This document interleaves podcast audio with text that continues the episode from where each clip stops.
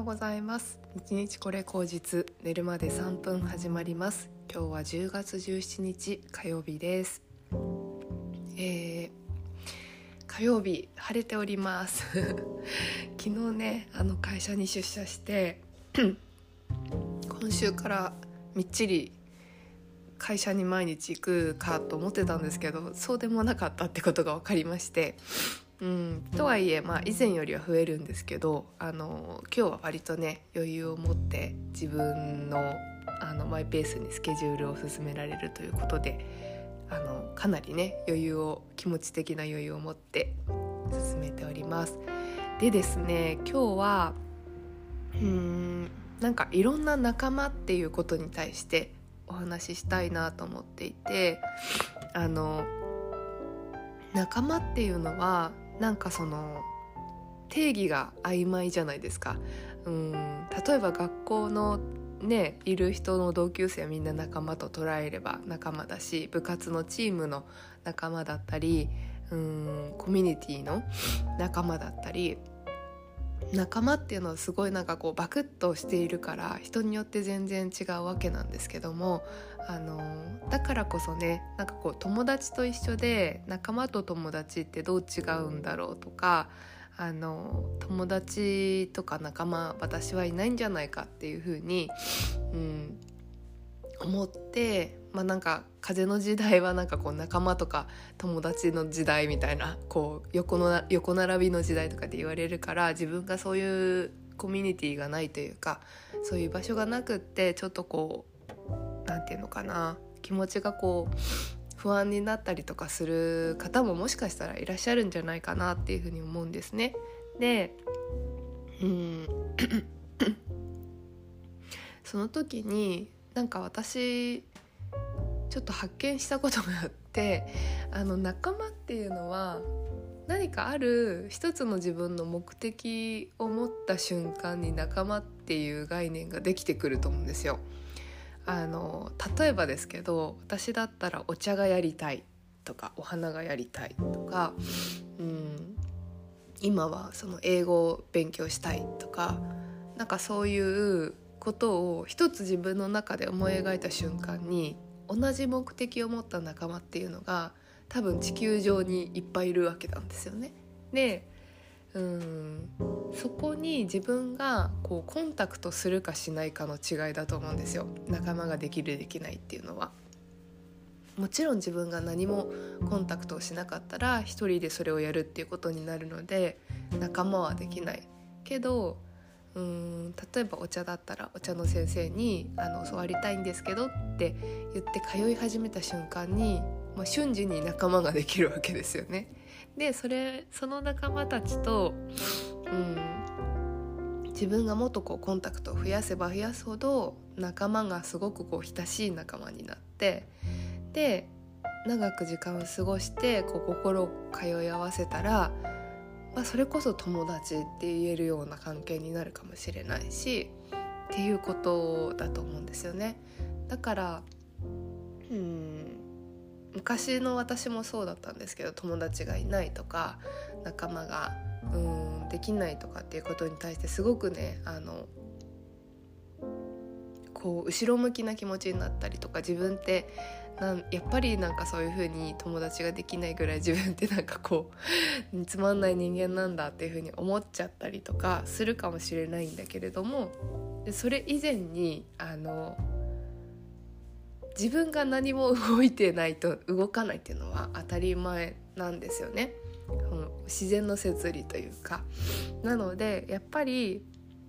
仲間が欲しいとか友達が欲しいってなった時にまず何をするかっていうとそのうん行動することが多分一番だと思うんですけどその行動の仕方っていうことを ちょっと間違えないでいたいなって思うのは、うん、闇雲に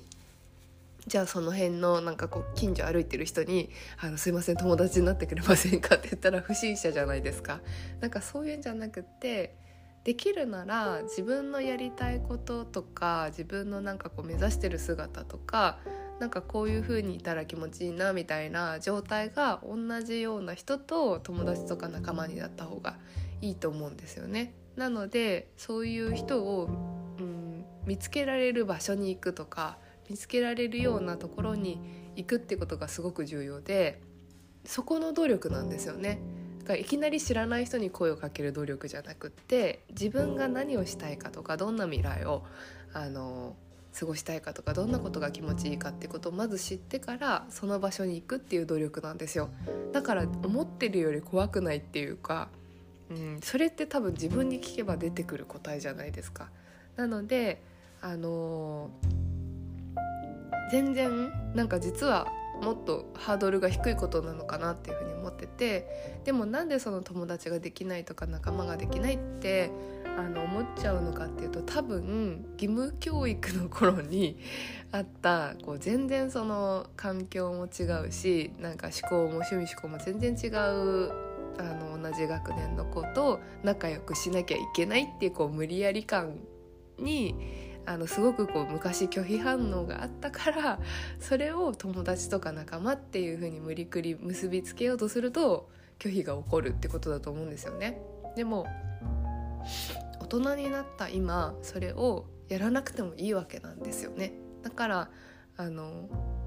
もっともっとハードルの低いことで自分が好きなこと、うん、例えばご近所に仲間が欲しいって思ったらそのご近所コミュニティのなんか趣味のサークルとかに行けばいいし、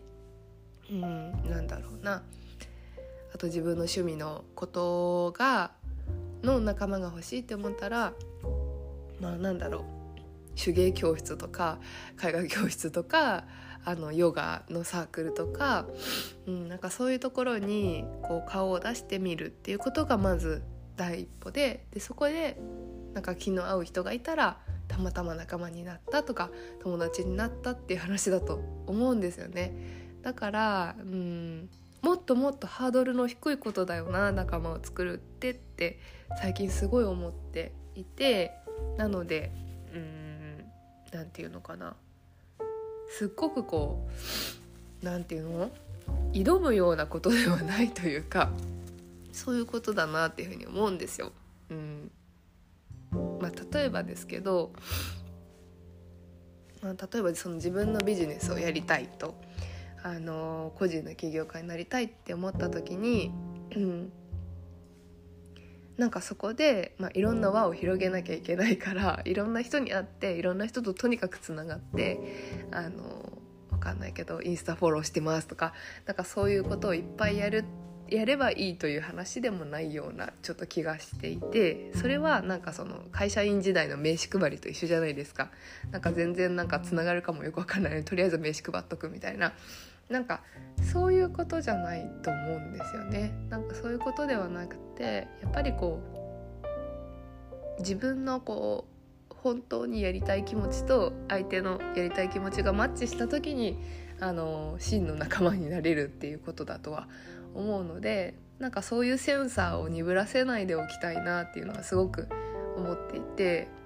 うん、とにかく横につながればいいという話ではなくって自分のこうセンサーがあのお互いマッチした人と仲間になるっていう方が何て言うのかなもう広がる世界が多分全然違うと思うんですよね。うん、っていうことをすごく 思いました。はいで私はですね今あの会社の、ね、同僚と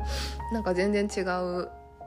あの、まあ、仕事上の付き合いでいろいろなんか最近一緒に研究したりとか勉強するっていうことがありましてでたまたま一緒にやってるその2人が1人は帰国子女であの小さい頃海外に行ってで日本に帰ってきてってなっててでその子がもう普通に勉強しないでも TOEIC 950点とかででもう一人はあのエンジニアさんで、まあ、すっごいあの勉強してその英語を勉強するのが趣味になって900点以上みたいなのを取れるようになったっていう人で、まあ、すごい英語が得意な2人とたまたまね一緒にお仕事をすることができたのでその2人にねあの昨日どうしたら私も英語をこう得意になれるかっていう話を聞いたらいろいろねいろんな知見を教えてくれたんですよ。この本がいいよとかこれやるといいよとかちょっとなんか900点とかそうすっごい得意っていう風に言えるようになるまでにはなんかこう無理をするってことが実は大事なんだよとかっていう風にね教えてくれたりなんかこうコーラ一気飲みと一緒ですよみたいなことを言ってくれてなんかあの「えゲップ出ちゃうじゃないですか」って言ったら「いやそういうもんなんです」みたいなことを教えてくれて日本人の全くこう海外行ったことない人が950点とか900点台とか、まあ、英語を話せるようになるってことはそれなりにあの無理せずできるなんてことは実はないですよってことをこう勉強してきた人からの知見でね教えてくれたりとかしたのがすごくあの嬉しかったんですよね。でまあその仕事で別々のことをやってるっていうことなんだけどなんかそのお互いみんな英語やりたいっていうことでつながってるからなんかみんなで頑張っていこうみたいなことを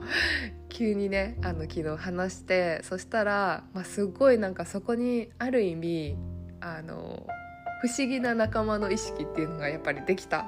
んですよね。なんか私たちはこう英語を勉強したいっていうそれぞれの目標に向かってこう頑張り合う仲間としてあのお互いこうキープインタッチしてこうねみたいな感じになったのでなんかそれがすごくなんかこう健全な仲間感だなっていうふうに思ったんですよ。でまあ、その帰国子女の子はこう3年以内ぐらいに海外で働けるようになりたいから今すごいあの TOEIC とかじゃないけど英語の接触頻度を増やしたいって思ってますとかその自分でね自力で勉強された方は、まあ、これからもあのずっと英語勉強していきたいし今そういうそう会社の中でその英語推進みたいな仕事をしてるからなんかそういう知見を生かせたらいいみたいなことを言っていたし私はあの TOEIC まずはね来年が850点オーバーでやりたいし今あの海外の方と海外のエンジニアさんとやり取りしてるんですけどそれがねほとんどこう翻訳ツールとかを使ってコミュニケーションしてるんでその翻訳ツールなしでも流暢な英会話であの話せるようになりたいっていうのがあの来年の目標でもあるのでなんかその辺がねあの目指すところそれぞれ目指すところがあるんだけどそのあの共通の何かっていうのが一緒になった時にあ頑張ろうねって言えるのがあ本当になんか仲間感があるなっていうふうに思ったんですよね。お互いのことをこう尊重しつつ一緒の目標っていうかこう共通の目標を目指せる仲間っていうのがあすごく心地いいなっていうふうに思ったので実はそういう関係ってもっともっといろんなところにあるんじゃないかなっていうふうに思ったりしました。なので、まあ、気づかないだけで、まあ、どんどんこう気づいていけばあの簡単に仲間っていうのは作れることなんじゃないかと改めて昨日気づいたので今日はそんなシェアをさせていただきましたということでねあの火曜日あの今週も頑張っていきましょう。ではまた。